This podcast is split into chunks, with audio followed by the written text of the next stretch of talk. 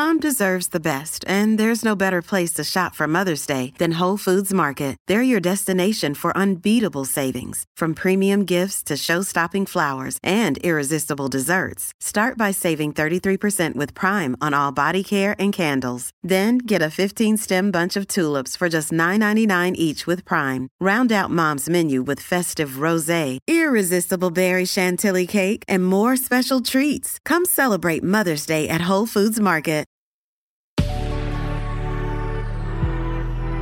Good Risings. I'm Jackie. And I'm Bryan. And this is Grateful Grains.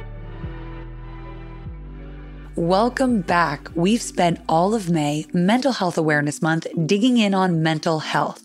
In this final week, we're covering five more effective tools and habits to assist in the journey of healing. We got it started Monday with deep breathing. Tuesday, it was change up the music. Yesterday, we suggested phoning a friend, and today it's indulge. First and foremost, we have to recognize that the definition of indulgence is incredibly subjective. Indulgence for me is not necessarily indulgence for you or indulgence for them. For example, many abroad view America as a whole as an incredibly indulgent place. Most of our everyday lives, compared to those in third world countries, are quite lavish. And in the context of this conversation, that really doesn't matter. What's being required of us here is that we examine what indulgence means to us personally. We pinpoint what little bit extra helps us unwind or reset or feel rewarded. This is a powerful tool on so many levels. When properly wielded, indulgence can become a system of self-rewarding that incentivizes us to push forward in our goals, no matter what they may be. In order to merit this indulgence, we've set aside for ourselves.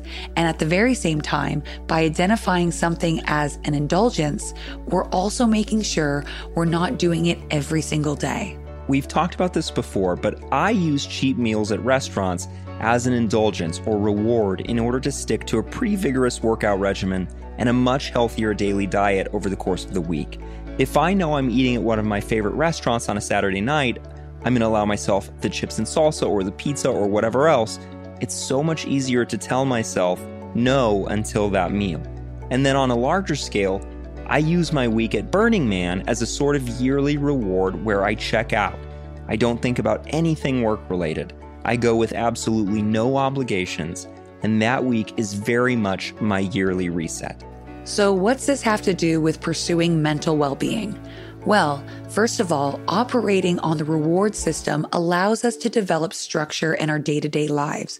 We're able to negotiate with ourselves about what's allowed daily and what should be treated as a reward. In this way, we can stave off the more unhealthy habits while still creating space for them. Maybe they hold that space forever, or maybe we eventually move the goalpost and reward ourselves in a different way. Exactly. Structure is an important facet of healing our inner child. It's all about showing up for ourselves in the way we promise. It's proving to ourselves that we got this. As we stick to those goals and continue to reward ourselves in the way that we said we would, we're building a new foundation in self-reliance. It doesn't matter what the goal is. You break it down into actionable daily steps, and then you designate a reward for having achieved it. Working on a novel?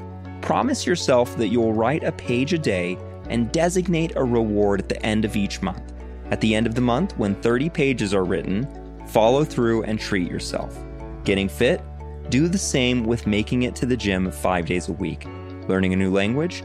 Spend thirty minutes on it every night and allow yourself a T V binge on the final weekend. Again, the cool thing here is that goalpost is always moving. Maybe you realize you don't actually need the T V binge. Maybe you realize you got more follow through in you than you'd given yourself credit for. And as accomplishments come and go, maybe your goals get bigger, all the while you're getting better.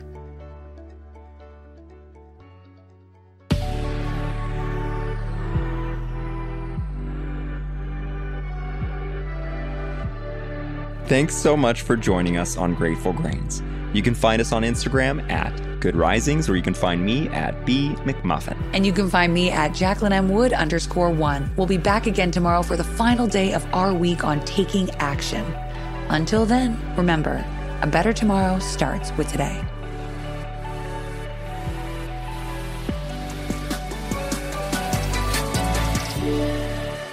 Good Risings is presented by Cavalry Audio.